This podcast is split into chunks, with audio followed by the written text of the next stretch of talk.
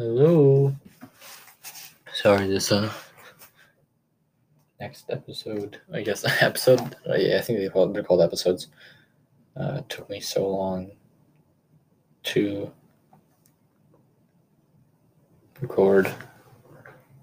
Um, I don't know. I just got to it now. I guess. I don't know. I'm just rambling because I'm. Yeah, I'm just rambling because I feel like it. And so I hope you enjoy that this first minute of this entire podcast is just going to be rambling. It's pretty pretty great. Okay, yeah, so in the book anyway. Um so I read some of my own. So I I've already read chapter 1. Um so what I'm pretty sure I read the prologue on here. And then I yeah, I just read the prologue Sorry, I got a little distracted. I had to tell you that you were cute because you were adorable. Um, but anyway, uh, we're on chapter two now, uh, titled "Living with the Imperialists." Here's a quote. Quote from Kim Il Sung's father, published in nine. What?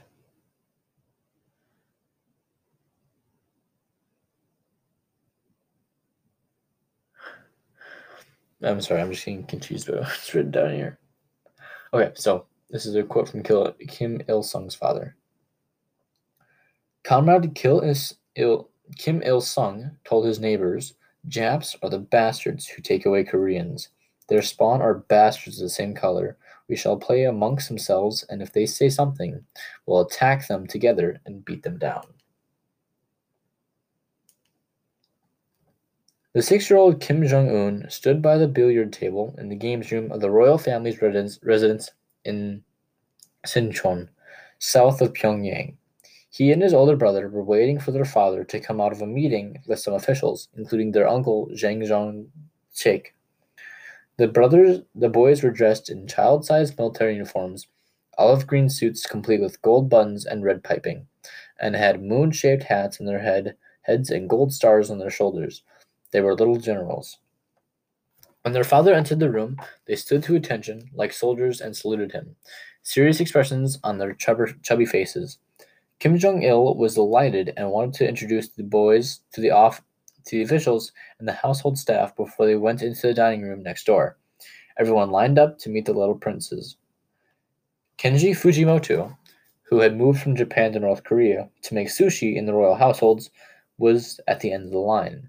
He grew more and more nervous as the princes got closer, his heart beating faster with every step they took. Kim Jong Chol was first.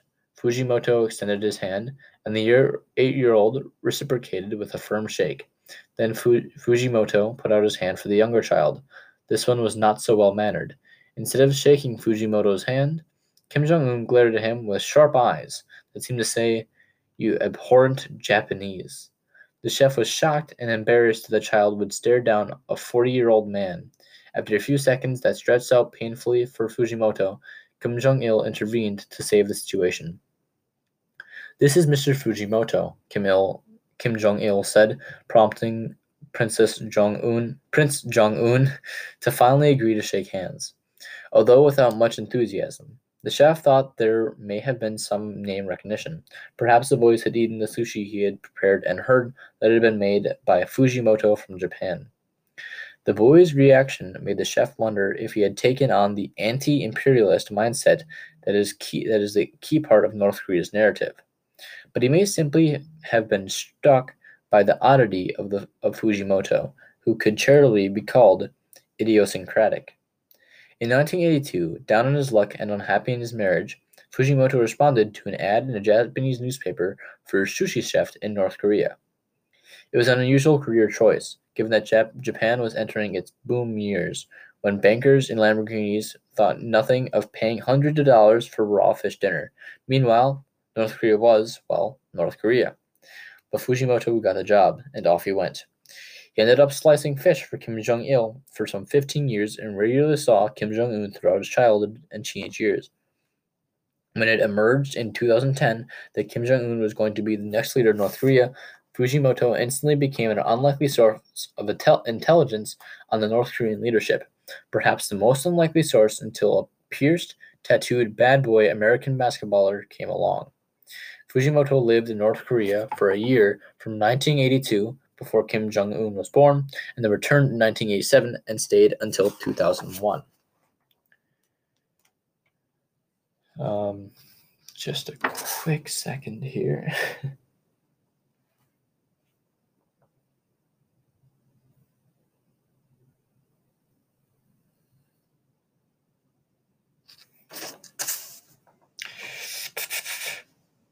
Oh, did I forget to mention that you're cute, and I'm always going to tell you that, and you're always cute, no matter what. No matter what. That's how it shall stay. You're the cutest, and you cannot change my mind. Okay, back to Kim Jong Un. he lived in the secretariat secretariat residential block in a compound in Pyongyang that also contained the Workers' Party of Korea offices and one of Kim Jong il's residences. And the meals prepared for Kim Jong il by a team of chefs were lavish. Were, there was grilled uh, pheasant, shark fin soup, Russian style barbecue goat meat, steamed turtle, roast chicken and pork, and Swiss style raclette, cheese melted on potatoes. The royal family ate only rice produced in a special area of the country. Female workers hand-picked each grain one by one, making sure to choose flawless grains of equal size. Sushi was on the menu once a week. Fujimoto made lobster sashimi and wasabi soy sauce and a nigiri, nigiri sushi with fatty tuna, yellowtail, eel, and caviar. Sea bass was Kim Jong il's favorite. Because of his role within the inner circle, Fujimoto frequently visited the other royal compounds around the country, including the beachfront palace in Wonsan. He went jet skiing with Kim Jong il, rode motorbikes with him, and a powerful Honda for Kim Jong. Wait. Ah, he went jet skiing with Kim Jong il, rode motorbikes with him, a powerful Honda for Kim Jong il, a lesser powered Yamaha for Fujimoto, near the western border of China, and joined him on duck shooting expeditions in the countryside. They traveled on Kim's luxury train or a convoy of Mercedes Benz. And Fujimoto spent lots of his time with the children, shut in the compounds in Pyongyang, being schooled at home by tutors, spending the summers alone on a beach in Wonsan. Kim Jong un had a solitary, solitary childhood. He and Young Chol had no friends. They didn't even play with their older half brother, Young Nam who lived his own entirely separate, sequestered life, and their little sister was too many years younger than them to make her a good playmate. This seems to have led them to seize on any opportunity for outside company. Even a princeling who wanted for nothing who wanted for nothing wanted friends. To find out what Kim Jong Un was as a boy, I got on the bullet train from Tokyo and zipped out to Sakur- Sakudaira, a small town in Japanese Alps where Fujimoto, a pseudonym which he says is needed for protection, was living. He was a bit lonely when he was little, Fujimoto told me over lunch in a sleepy town. I became a kind of playmate to him. We became like friends. I had seen photos of Fujimoto, so I know he wore a kind of disguise to obscure his identity a little. Still, it was drawing when I emerged from the station to find him waiting for me. A black bandana with a white skull motif on his head, purple tinted glasses, a huge watch and diamond encrusted square ring that had that wore that were more rapper bling than low profile witness protection scheme. On my first trip to see him, when he had gone upstairs to a private room in the Chinese restaurant, Fujimoto gave me his business card. It featured a, a photo of Kim Jong un embracing Fujimoto on one side, and the other it read, If you want to talk about North Korea, call me. He carried a clipboard holding Japanese newspaper clippings from his most recent trip to Pyongyang and some photos that he had printed out in A4 size. With so few outsiders having met the young North Korean leader, Fujimoto had become something of a Kim Jong unologist. The presence of Fujimoto in the royal household was a con- contradiction in the regime. While North Korea's existence was based on its rejection of the United States and its vision for a democratic and, and its democratic world order, it was also built on hatred of Japan. Korea had suffered greatly during its colonization by Imperial Japan for the first half of the 20th, 20th century. In the previous decades, Japan had embarked on an aggressive expansion in Asia, defeating both China and Russia militarily and then taking control of the entire Korean peninsula. Japan made Korea its protect, protectorate in 1905 and then formally annexed the peninsula in 1910, starting 50, 35 years of often brutal colonial rule. Toward the end of this period, Koreans were forced to take Japanese names and speak Japan at school and work. Once World War II started, men were forced to work in Japanese factories and mines to help the war effort and were conscripted as soldiers into the Imperial Japanese Army. Tens of thousands of Korean girls and women were forced to become sex slaves for Japanese soldiers in comfort stations. When Japan was defeated in 1945, it had to give up control of the peninsula to the victors. In both halves north of the Korean peninsula, the memories of this period run deep, even to this day. The Kim family had built its regime on Kim Il sung's anti imperialist, anti Japanese credentials. The Japanese hated General Kim Il sung, and most among and the most among 30 million Koreans, a biography published in 1948 noted approvingly. For decades after Jap- Japan's defeat, the North Korean regime found it helpful to keep the hatred burning strong. It also took provocative acts of revenge. Starting in the late 1970s and continuing through the 1980s, North Korean spies abducted dozens of Japanese citizens, snatching them from beaches and parks on Japanese west coasts and bundling them into boats. Once the Japanese abductees were in North Korea, the regime's agents worked to break them psychologically and then, under one's control, put them to use as spies or language teachers. The Japanese government officially says that 17, that 17 of its citizens were taken to North Korea, which has acknowledged 13 of them. The most famous of the abductees is Megumi Yokota, a 13 year old who was taken on her way home from school in 1977. North Korea allowed five of the abductees to return in 2002, but says eight of the others, including Megumi, died in North Korea. To this day, North Korea still regularly demonizes Japan in its state media, denouncing Japanese reactionaries and threatening to turn the country into a nuclear sea of fire. But there's one important detail the state propaganda never reported. Kim Jong un has a strong personal connection to, to Japan. His beloved mother was born there. In 1929, when the Korean peninsula was under Japanese colonial rule, the man called Koi Koyo Take, the, the 26 year old son of a boatman, moved from southern Korean island of Jeju to Osaka, a Japanese city that was becoming home to an increasingly large Korean community. He settled in the area of Ikuno, a part of central Osaka that is still a strongly Korean neighborhood. There, he worked as at a factory called Hirota oh my gosh, Hirota Seihojo sewing plant, which had stopped making business shirts and started making military uniforms and tents. After the end of the war, as Japan had, was rapidly trying to rebuild itself into a modern and democratic nation, Ko and his wife built a family. First a son, and then on June 26, 1952, a daughter that they named Young Hoi.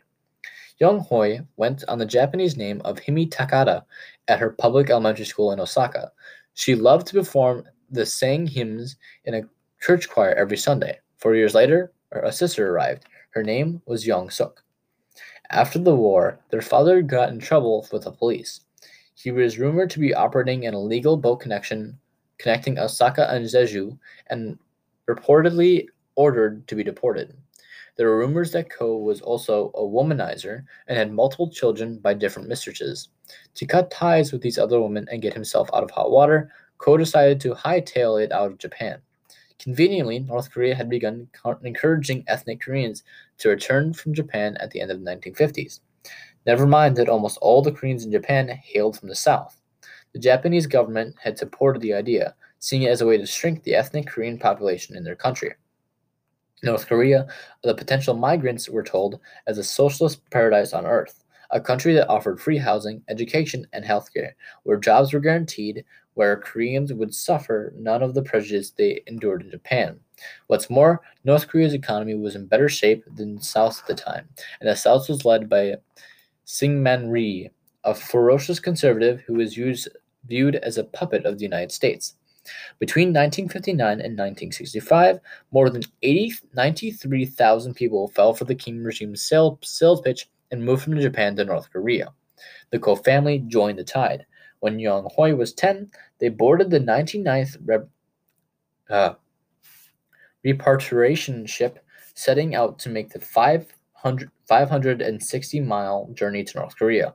They disembarked on Chong, Chongjin, the port city on the east coast and the, and the farthest place on the Korean peninsula from the Kohn family, Ko family's ancestral home in Je, on Jeju Island.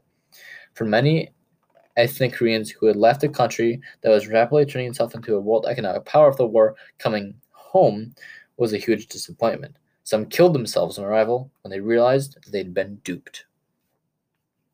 And I think that's where I'm going to end reading here. Um, I don't know how much you actually pay attention to the reading, but it actually was kind of interesting. I mean, it's really it's really just history on. Right now, it's really just history on North Korea and the Kim family, really. Um, I'm yawn. Um, but I find it interesting. I think it's kind of cool. I think it's interesting to learn about these things.